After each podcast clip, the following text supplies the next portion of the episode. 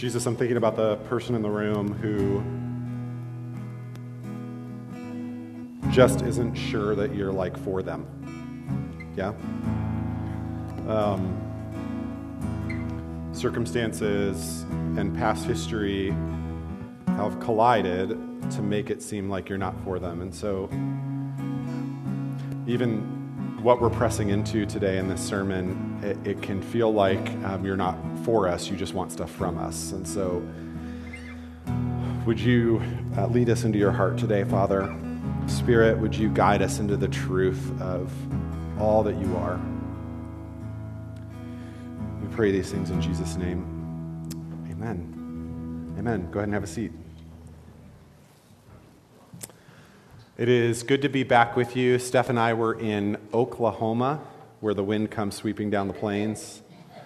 Uh, last week for a wedding. Those of you who remember Aaron, Jesse, Aaron was part of our spiritual family for a couple years lived with us, lived with Steph and I for a couple of years, and he has married a lovely woman named Susie. And I was thinking all throughout that wedding of um, the Sunday that he left us, how we like prayed for him and commissioned him and prayed for a really beautiful, godly wife for him. And uh, he found her. And so we're, we're really, it was a good time. It, it, Susie is from the same 25,000 person town that Steph's aunt and uncle have lived in for like 30 years. So actually, it turned into a family reunion. Steph's parents drove down. It was a good time. So, um, yeah, it's really, really good to be back and really just celebrating God's faithfulness as He leads us. We're going to be in Leviticus 23 today. Leviticus 23. And I remember when I was growing up, my parents invited friends of theirs to church one Sunday. And those friends of ours uh, had been part of a church at one season of their life and hadn't really been back. And so my parents invited them, and they come that Sunday, and the pastor is preaching on money. He's preaching on uh, a passage, I think, out of the Psalms that says, The earth is the Lord's and everything therein. And basically, the point of the sermon was, Your money isn't yours. And uh, the husband of this couple couldn't have been more offended, uh, couldn't have been more outraged that all of the hard earned money that he had uh, cultivated for himself belonged to somebody else. And he said, Well, I'm never doing that again. Ironically, they came to church again, I think once with us. And uh, this was a few years later, and the pastor, a different pastor, opened at a different church, opened the Bible and started preaching, and he was preaching on money and it makes you wonder if the Lord was trying to get that guy's attention. You know what I mean? And uh, but the problem with talking about money is that it's just so personal, right? Like our parents teach us that there's three things that we don't talk about: you know, politics, religion, and money. We don't we don't talk about money publicly, and then when it gets kind of mixed in with religion, it's very often manipulative and shaming and. Uh, in fact, really, talking about money in church feels like talking about Bruno, like we just don't do it, right? And, and so, as we come to the text this morning, I'm excited to open up uh, the scriptures and really a fresh part of scripture that speaks to our finances. And the reason I really like teaching on finances is it's the gateway to everything else. Teaching on money is the gateway to everything else, right? Because it's the gateway to control, it's the gateway to fear, it's the gateway to pride, it's the gateway to all of the things, which is why Jesus says, Where your treasure is, there your heart will be also. Jesus says, Show me where you spend your money, and I will show you what you really value. And so in Leviticus 23, of all places, we see an invitation from the Lord to kind of move out of this posture of obligation when it comes to our money as it relates to God and to move toward from move out of obligation into of all things celebration. And that's where we're going to be this morning in Leviticus 23. But before we get to the specific passage, I just kind of want to remind us of where we are and unpack a little bit further this series that we're doing on the spiritual discipline of celebration. Kristen preached an excellent sermon on the Passover last week. I have never heard the Passover explained so thoroughly and so clearly and in such a Christ centered way. I was really proud of her. And I want to build on that foundation and just get into the heart of what's going on here. So, at the end of the book of Genesis, the descendants of Abraham find themselves in Egypt. They escape a famine in their homeland and they get to Egypt, and 400 years go by, and then the beginning of the book of Exodus comes. And the Israelites living in Egypt have grown in such numbers that the current king of Egypt, the Pharaoh, views them as a threat to national, national security. And so he enslaves them. He enslaves an entire population of people. The people of God, the Israelites, they call out to God for deliverance. He hears from heaven, he raises up Moses, and through Moses, God delivers his people. They escape slavery through the waters of the Red Sea. This, by the way, is all what the Passover is a reminder of. They're led to Mount Sinai, where God invites them into a relationship with himself. The stipulations of that covenantal relationship, what it's going to look like for, for, for that relationship to exist. When I was in college, we don't, kids don't do this anymore. Uh, but we had these things called DTRs, define the relationship, right? You'd hang out with a girl for a little while. We were friends. What are we? And eventually, this was a Bible college thing, I think, um, as was not drinking and just not experiencing most of the things that all of you experienced in your college years. I, um, the DTR was okay, what are we? The book of Leviticus is a DTR. The book of Leviticus is the stipulations of the covenant. The book of Leviticus outlines how a people who love death can live in the presence of the author of life. The book of Leviticus is sunscreen for an unholy people to stand before a holy God, right? And if you've ever set out to read the Bible cover to cover, which by the way you should not do, the Bible isn't that. The Bible's a library, okay? Like reading the Bible cover to cover is like going into the library, starting at the first shelf, and just working your way through. Like it's just going to get confusing. You should start in John, you should start in the Gospels, then kind of work your way back. If you've ever read the Bible cover to cover, though, you brave souls, uh, you likely got to the book of Leviticus and got frustrated, even maybe a little confused, maybe a little bored, because the Bible is weird, y'all. The Bible is weird. And few books are as strange as Leviticus because in, it outlines in grueling and even sometimes gruesome detail what it looks like for us to live in the presence of God. And Leviticus gets a bad rap because of its boredom. But again, it's, it's articulating that message of how God's people who have been called in relationship with Him, who are so sinful and so broken and love death, how can they live in relationship with Him? The, the biggest refrain in the earliest parts of the book of Leviticus that they will be forgiven. That they will be forgiven. That they will be forgiven. That they will be forgiven. Leviticus is a jam, y'all, right? It's just like kind of like a jam in the way Gone with the Wind is a jam. Like you just really kind of have to settle in, right? And in the midst of this uh, book that is filled with all strange, sorts of strange stipulations, don't plant two different crops next to each other. Don't wear a garment of two different fibers. Do not boil a baby goat in its mother's milk. Wrote a paper on that once. Still, still don't know what it means. Um, in the middle of this is a surprising command, and it's a command to celebrate. So look with me at Leviticus 23, verses 1 through 4.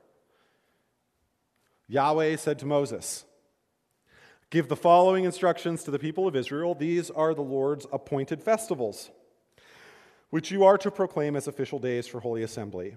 Verse 3 You have six days each week for your ordinary work, but the seventh day is a Sabbath day of complete rest, an official day for Holy Assembly. It is Yahweh's Sabbath day, and it must be observed wherever you live. Verse 4 In addition to the Sabbath, these are the Lord's appointed festivals, the official days for Holy Assembly that are to be celebrated at their proper times each year. The Lord gives Israel the Lord gives his people holy assemblies, festivals, celebrations. And the first of those holy assemblies, the first of those appointed festivals, is a weekly festival. Like, who are these people? Do they ever work? They, they get one day off a week. There's a celebration on their calendar, sundown on Friday to sundown on Saturday every week. Now, a party once a week is kind of the behavior you would expect of like an undergrad at like the Ohio University, right? Um, like a 24 hour nonstop rager, right? But what's interesting um, is that this weekly festival is not one of debauchery, it's not one of licentiousness, it's not about trifling or illicit pleasures, it's about rest. Now, I want you to get yourself into the minds of the Hebrews who find themselves on the foot of Mount Sinai after 400 years of grueling, backbreaking slavery. God just said to people that have worked for seven days, night and day, as long as anybody can remember, He just said to them, one day a week, you're not going to work. That is radically good news. That is radically good news. And while the Sabbath, let's fast forward to us, Jesus has come, he's fulfilled the law, we're in a new arrangement, a new covenant with him.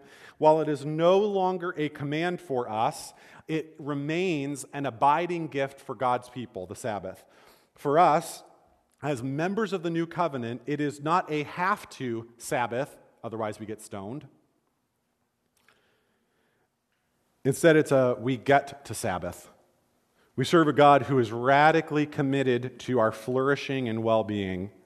One of the things that Steph and I have noticed is how so many millennials and Gen Zs will tell us that they need to take a break from something for their mental health. And my response, they, they need a mental health break. And our response to that is, well, actually, God built in a mental health break to your life. It's called the Sabbath.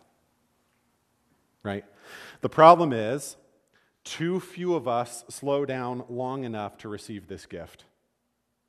Meanwhile, John Mark Comer says every tradition has its core practices. If you're Catholic, it's daily Mass. If you're evangelical, it's your morning quiet time. He says, I have just come to believe that Sabbath is not the, but it is a core practice from the way of Jesus, and that it is essential to following Jesus well. So, the first festival they are commanded to celebrate is a Sabbath, a weekly festival. And then, in addition, in Leviticus 23, there are seven other festivals, or holy days that Israel is called to celebrate. Let's just hold the number seven in our minds for later. These appointed times, these festivals, are called Moed in the Hebrew, that is what the Old Testament was written in. And the first time the word Moed appears is in Genesis 1:14. It's when God puts the, the moon and the sun in the sky, the lights in the sky, to mark out the moed, the appointed seasons. Right? As we get to the book of Leviticus, these moed, the, these, these appointed seasons, these appointed festivals, come to mean a special time to meet with God. Please don't miss this, okay? God tells a people who have been enslaved for generations that a vital part of connecting with Him will be celebration. God invites His people into celebration and into festivals and to parties once a week and then seven times a year. Parties as a vital pathway of connecting with Him. And nothing could be further than how we think of connecting with God. Christianity is serious business. We are, after all, saying that Jesus of Nazareth, a human being, is also God. We're saying that he is the authority on money, on sex, on power, on time. We're saying that he died and rose again. It's a very serious business, but as Teresa of Avila says, too many of us are gloomy saints. We're far better at, at frowning. I mean, I remember working at Panera out on Sunday afternoons in high school. Not exactly a celebratory time, let me tell you. Maybe their pastor just preached on money. I don't know. But when God calls his people to holiness in the book of Leviticus, when he gives them sunscreen for living with him, this holy God, he invites them to celebrate. And by the way, that's the kind of life that Jesus lives. Jesus sucked the marrow out of all that life had. Jesus, one author said that I can't find anywhere where I read this, he lived life from his bones. And then he comes to us and says, I'm here to offer you life and life to the full. He says, I'm here to give you joy that overflows fullness of joy. And that's what the feasts of Leviticus are all about life and life abundant, fullness of joy. And you even see that in how they're scheduled. There's a weekly festival, the Sabbath, every seven days. Then there are seven more festivals on some iteration of seven on their calendar, the seventh day of the week. Seven times seven weeks. That's the Feast of Weeks, uh, Pentecost. First day of the seventh month. Tenth day of the seventh month. The 15th through 21st of the seventh month. In Leviticus 25, we find that every seventh year was to be a Sabbath year of rest for the land. And every seven times seven year, the 50th year, was to be a year of Jubilee. The number seven is a number of fullness and completion. And what the Lord is trying to articulate here in Leviticus 23 is on the table on the table is fullness of joy. He puts on the table life and life abundant.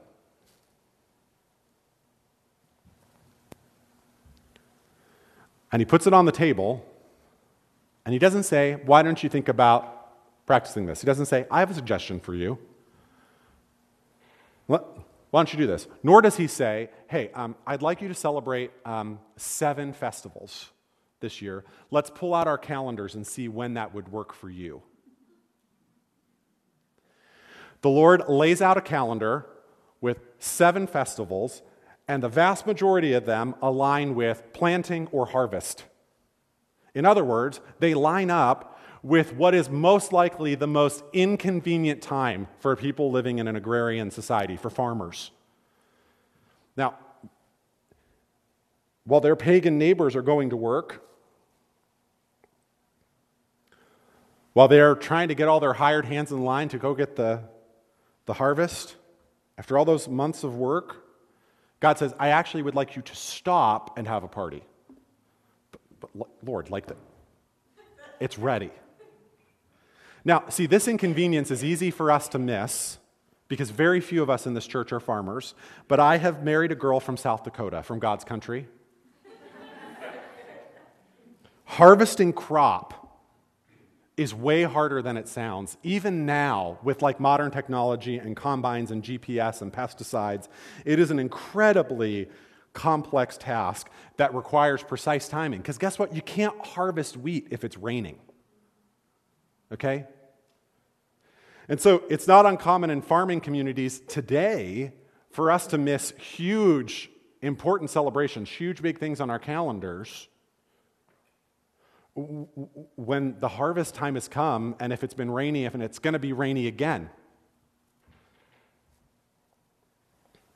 So farmers skip church and they miss family parties and they whiz, they run inside, need a birthday cake, and they run back out. You see, God takes parties very seriously. These parties were certainly a delight. These parties were certainly a delight, but they were also a discipline a radical trust in God, a God who, a, a, kind of trust expressed in taking a day, and even worse, the Feast of Booths, a whole week off of work. And depending on when the Sabbath fell in that, you might get an extra day or two. And that sounds really nice to us, but none of us are absolutely and utterly dependent on getting that crop in time so that we can get it to the markets, so that we can make our money, so that we can feed our families. God takes parties very seriously, interrupting people's lives whenever He wants to give them tangible reminders of His reign and rule in their lives. That's what the book of Leviticus is all about. It's about creating a world and a culture for them that they can't take a step or a breath or do anything without bumping into the fact that the Lord is King. These celebrations are commanded as a lasting ordinance, they're not going anywhere no matter where they are in all times and places. That's why to this day, Jewish people practice these celebrations. Rosh Hashanah was just a couple days ago. While we are practicing, while we are celebrating Easter this spring, Jewish people will be celebrating the Passover. Right? Yes. Yeah, okay. it's kind of confusing. Kristen and I had a whole debate about when the start of the year was for Jewish people this week. So, and, and this gets into some of the difficulty of interpreting these. Let's, Bible nerds and fivefold teachers, rejoice. Here's a point of information for you. We set out to grow our church in the spiritual discipline of celebration. And I said, I'll pre- preach on the Feast of Israel. That should be easy, right? And the Bible, always complex, always more difficult, always inviting us deeper. And so, really, as you start to study the feasts, you kind of run into like three broad ways of, of interpreting them and, and, and living into them. And one is let's look at how Jesus fulfills the meaning of and the celebration of those feasts, either in his life or ministry or kind of in something about him, right? And that's what Kristen did last week. Kristen did, okay, here's the Passover, here's how Jesus fulfills them. He fulfills all of them. As a fun fact, I couldn't tell you which one, but as a fun fact, major events of Jesus' ministry line up with six of the seven feasts of Israel, except for one. There's one that Jesus kind of left untouched, and so there's a good argument to be made that when Jesus returns bodily, it will be on one of those days. So you might not be able to guess the year, but you could maybe guess maybe this day of this year, maybe. Okay, next year. Okay, next year. Um, so one way is to figure out, okay, how is it fulfilled in the life of Christ? And we're going to do that. We did that with Passover, and we're going to do that with uh, the Feast of Booths, okay? Now, sometimes you want to look at it as how, how, do Jewish people, how did it come to be practiced in Jewish, among, among Jewish people over time? And that's what we're going to do next week with the Feast of Weeks, Pentecost. We want to look at what did that feast really come to mean as Israel entered the land and they continue to practice it now. So we'll do that with that one. And then this week, we're kind of just looking at what would this feast have meant to the first people that practiced it. Let's just go original context. Basically, I didn't want to choose one of the three, so I'm going to have my cake and eat it too, and kind of give us a view of how these can, how these can work. And, and that's what we're going to do. I want to look at the festival of first fruits, the festival of first fruits, through the lens of what it originally meant. So jump down in Leviticus 23 to verse 9. Now, my, my Bible says celebration of first harvest. Same point. Okay, this is what it says. Then the Lord said to Moses, Give the following instructions to the people of Israel. When you enter the land I am giving you, and you harvest its first crops. By the way, do you notice this is harvest, not plant? Right? Because when they enter the land and take possession of it, they, they get all of these fields that were already planted and worked by Canaanites that they kick out through violence. That's another topic. Okay? But they don't have to even work for it, they just get to harvest it. Right? When you enter the land and you're giving you and you harvest its first crops, bring the priest a bundle of grain from the first cutting of your grain harvest. On the day after the Sabbath, the priest will lift it up before the Lord. It's called a wave offering, so it may be accepted on your behalf. On that same day, you must sacrifice a one year old male lamb with no defects as a burnt offering to the Lord. With it, you must present a grain offering consisting of four quarts of choice flour moistened with olive oil. It will be a special gift, a pleasing aroma to the Lord. You must also offer one quart of wine as a liquid offering. Essentially, bring to the Lord the first sheaf of grain and dinner wine, bread, and meat. Bring that. We're going to give it all to the Lord. Do not, look at verse 14. Do not eat any bread or roasted grain or fresh kernels on that day until you bring this offering to your God. This is a permanent law for you, and it must be observed from generation to generation wherever you live. The festival of first fruits, of first harvest, would have taken place right at the beginning of the harvest. You've done your work, you're ready to harvest, you're ready to go. But first, you take your sickle and you slash down just a little bundle, that's all. And, and you want to keep going but you grab that bundle, you tie it up, you grab your lamb, one year old, male, without blemish. You grab your flour, moisten it with olive oil. You bring the wine. You go to the tabernacle. You bring it to the Lord. Before you get to taste of the fruit of your labor. Now, listen, I, I bake a lot, kind of my stress reliever. And there is nothing better. There's nothing better. Baking the bread, it's cooled, first slice, awesome. There's nothing better then I made the cookies, first one off the tray. There's none better. we, we want to enjoy the fruit of our labor. And the Lord says, before you enjoy the fruit of the labor, don't eat, don't eat, a, don't eat, don't make any bread out of that flour, that grain you just grew. He says, don't roast the grains, popcorn, kind of, right? He says, don't even like pop a kernel off there just to make sure it tastes good. Before you do anything, cut a little bit down, put it into a bundle, bring it to me. The festival of first fruit is a powerful symbol. It seeks to remind you that this harvest that you worked for, this harvest that has given you calluses on your hands and an ache in your back and a sunburn on your neck, that has been the source of sleepless, anxious nights spent worrying about the weather and the pestilence and the disease, all of it, every grain, every stalk that you planted and protected and are going to harvest, the Lord says it ultimately does not belong to you. The festival of first fruits, where you brought the first fruits of your labor to the Lord, it was a powerful symbol and a reminder that this harvest comes from the Lord's hand. And that's why the priest takes the bundle of grain, lifts it to the Lord. One scholar says, as a part of the harvest festival, the first fruits are brought to the priest.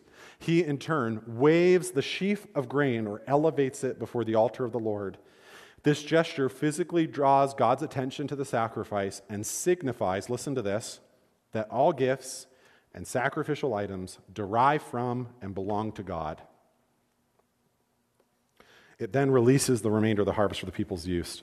Before you get to taste the fruit of your labor, you give the first and best and freshest, the first and best and freshest to the Lord as a statement of worship and trust and allegiance and faith and submission to the Lord who made the harvest possible. And that word submission is key. Derek Tidball says, God had, God had the prior claim over all things. The freshest and best belonged to him. Only after the first pickings of the harvest had been offered to him were the people allowed to enjoy the rest of the harvest themselves. God had prior claim over all things.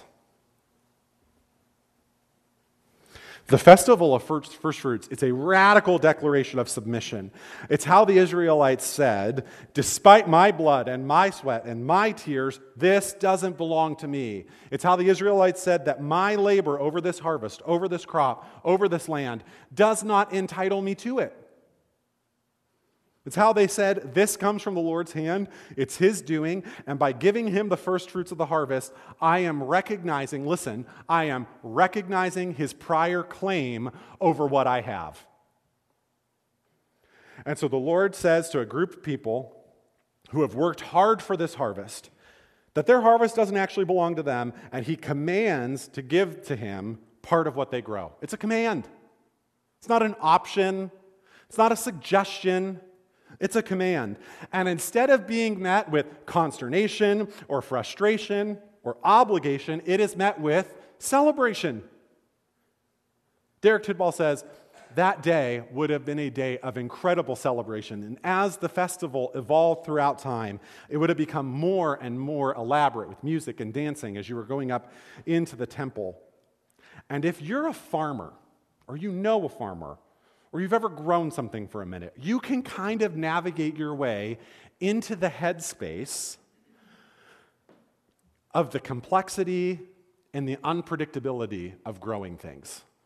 You can navigate your way into this gratefulness for a harvest because you recognize, if you're a farmer, that just so much is out of your control. This is an era long before pesticides, long before drought resistant crops, long before an app on your phone can predict the weather. Mostly incorrectly, but it can predict it. Even in this moment, in our cultural moment, with all of the technology and all of the things, farming is still an unbelievably complex task, which is why few people do it. It's also why there's good money in it. It's hard work. But here's, here's the thing about us, okay? Here in this room, 2,000 years later, we're not exactly a church full of farmers, okay? Instead, we're a church of people that work for the most part like professional jobs, jobs that have a clear beginning and a clear end. We clock in, we clock out. Our hours are mandated, they're predictable, they're limited, but they are long. We have difficult coworkers, Holden. We have frustrating bosses and needy clients or students or patients or, or, or you name it. If you're a business owner or an entrepreneur, you feel the constant weight of the people that are relying on you for their income. You feel the constant uphill battle to make sure everything is handled and done right. Nobody cares as much as you. It's exhausting. We spend hours each week separated from our family and our kids and our loved ones. Again, constantly like under the influence of these annoying coworkers and these frustrating bosses. We do all of this grueling toil. Our, our bodies ache from our labor. We get all anxious and are up in the night about this thing our boss said or a coworker has said, and we do all of this. We do all of this, as the theologian Donna Summers says, for the money. We work hard for it. We put up with all of it the people, the problems, the pain, so that we can get our hands on a paycheck, take care of our bills, buy some food, make sure the grass is mowed, and if we plan right, or even if we don't, we have credit cards. We can go on a vacation or go out for dinner or buy a video game or feed our hobbies. That God would say, that paycheck is all mine. That God would say, that dividend, that Social Security income, that required minimum distribution, those 401k earnings, your portfolio, which is doing terrible right now, that God would say, none of that actually belongs to you. It all belongs to me. That God, for God to say that He has prior claim on every dollar, on every penny, it does not sound like good news. In fact, it sounds like a scandal. It sounds like tyranny. Morgan Housel, in his book, The Psychology of Money, notes that the intrinsic value of money is freedom. That's what money gets you freedom. The more money you have, the more freedom you have, right? If I have money, this is what we do in our house. I am set free from having to mow the grass because we pay someone to mow our grass. I've been set free from that, right? The more money you have, the more free you are to travel, the more medical care you're going to have, the more, the, more the, the intrinsic value of money is freedom. It lets us just do whatever we want, whenever we want to do it. And when God says that my money belongs to Him, it sounds a lot like God is limiting my freedom. Could anything be more un American? And, and wait, wait, wait, we've not even gotten to the part where not only do you give the first part of the harvest, and then other times of the harvest. But at the end of the harvest, you're supposed to leave the edges. Leave the edges untouched so that the poor and the widows can come and harvest and have something to eat. I mean, what is this? Did Bernie Sanders write the book of Leviticus? Even if you voted for him, that's funny.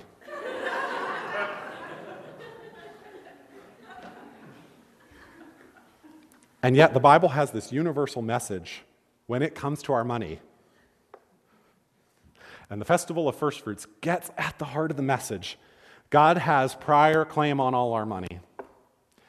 God has prior claim on all your money, and that's worthy of celebration. That's cause for a party.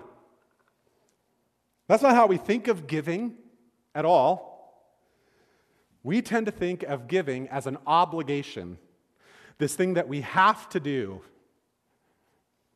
It's an obligation, not a celebration, because God's claim on our money offends our desire to control, offends our desire to exercise autonomy over our earnings, instead of submitting to his reign and rule over our finances by giving to him first. And first was the operative word. This is why this is so troubling. We want to be in control. We want freedom.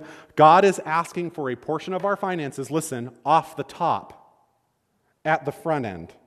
He asks for the first and the best.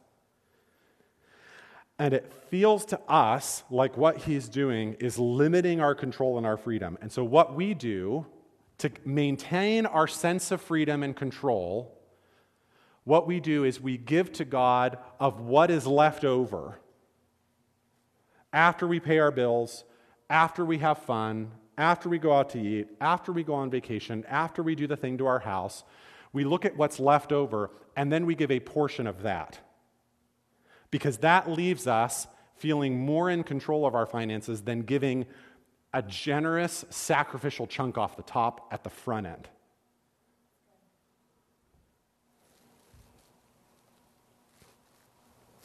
And yet, the radical promise that God is making, it's an unbelievable promise. And you know why I know it's unbelievable? Because American Christians for the last hundred years have given, on average, 2% of their income. The vast majority of you tip, you don't tithe. I'm just, I, I'm just telling you how it goes. You're tipping off the back end, not tithing off the front end. There's a radical promise that God is making that we don't believe, and the promise is that the pathway to freedom and control in our finances, the pathway to freedom and control in our finances, comes not through anxiously managing everything on our own terms and giving God to God at the end. Instead, the pathway to freedom and control in our finances comes when we submit to God's prior claim on our money, give the first and best to Him, sacrificially, generously, generously, and cheerfully. And that's where celebration comes in, right there. Kristen made an incredible point last week that for Christians, celebration is as often before the fact as it is after the fact. Wasn't that good? We're so used to celebrating after the fact, but actually, celebration is a before the fact kind of event.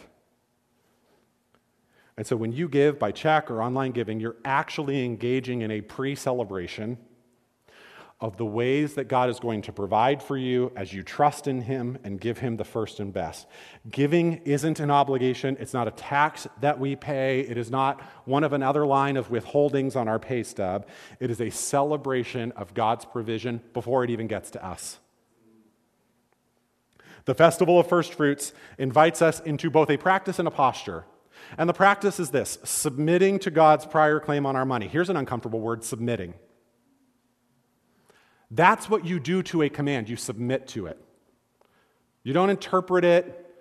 You either submit to it or you don't. You either obey or you don't. I mean, that's what it comes. I, I don't know how else to preach this, but to at least point out at some point, it is a matter of obedience. It isn't either a matter of yes or no to the Lord. That's what it is. It's about submitting to God's prior claim on our money by giving Him our first and best.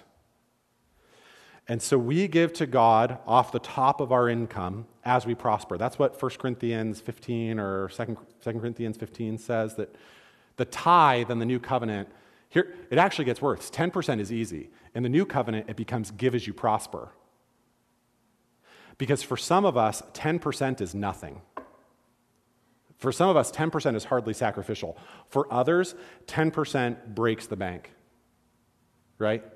So as we give off the top of our income as we prosper, we are saying that we trust that God can do more with 90% of our money, or 83% of our money, or 87%, or 96%. God can do more with that amount of our money than I can do with 100%. Let me just say that again. When I give, I am saying that I believe God can do more with 90, 85% of my income than I can do with 100. That's the practice. And the posture is celebrating.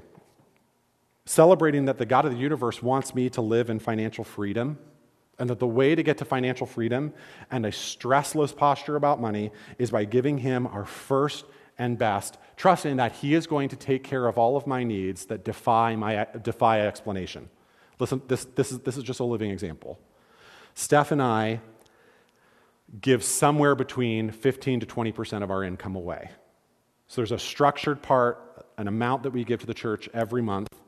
And then over and above that, our missionaries that we give to, parking lots that we give to, things like that. You see what I'm saying? So we give away at the end of the month about 15 to 20% of our income because other needs pop up. We want to be sensitive to those things. So we had a we, we have a financial guy from Thrivent. Um, Thrivent's a kind of a Christian financial planning service. Our financial guy was actually a, was a Methodist pastor. He's a friend. Um, and so, one of our first meetings, you do what you do with your financial planner and you run your numbers. So, you plug in all of your expenses and go down the list, and then we give it to him, and he says, Okay, guys, I'm, I'm adding this up, and you're spending about 120% of what you make. Now, listen, if you were asking Kyle to do the numbers, that probably would be the case. But this is John. John is a machine, okay? And um, um, John's like, You are spending 120% of what you make, so let's talk about your debt. We said, Well, we don't have any. He said, Of course you have debt. I said, No, we, we use credit cards, we pay them off at the end of every month. You know, as far as I can tell, I'm eating three meals a day and a snack or two. Seem to be doing okay. The only logical explanation was that God was doing what he always does, which is as we give off the front end, he makes it up on the back end. And if you really discipline yourself into this posture of giving, you find over and over and over and over and over and over how God provides for you. And the mhms are people in the room that have tested the Lord in this, which is what he says to do in the book of Malachi, and seen it happen. And the awkward silence from the rest of you are the ones that aren't giving the Lord a chance.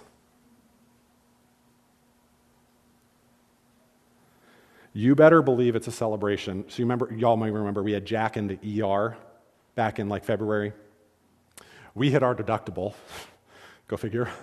And so Steph says, man, it would be so great if we could get pregnant this year. But like the time was short, there was no way it was going to happen. Laughed it off, and we've been trying really since we had Jack to have another. And wouldn't you know it, the next month we're pregnant. Guys, this baby's is not going to be free. but, but you know, by the time we hit our deductible and then we get into January and the new HSA money comes, you know how that works. Then you know, um, we can play that game. That was a celebration in our house. You better believe it's a celebration in our house when medical bills are lower than we think they should be. I, one, of the, one of my observations in our spiritual family is we are among the lower income bracket in our church. And people, I think, think we're in the higher income bracket because we travel a lot and we go places. The only explanation I have for that is like, even the Lord lets us enjoy good things because of our giving. I think, I think, I mean, if you want to know how much I make, it's like written in a document. Like,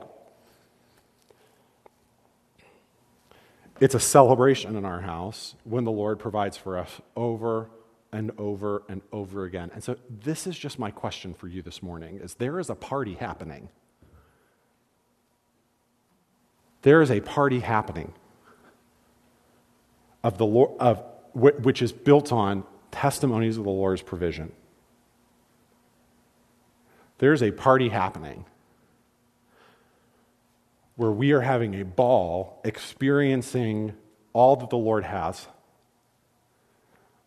as we trust Him and give to Him first. My question for you is what is stopping you from coming to the party? Steph's going to leave response time.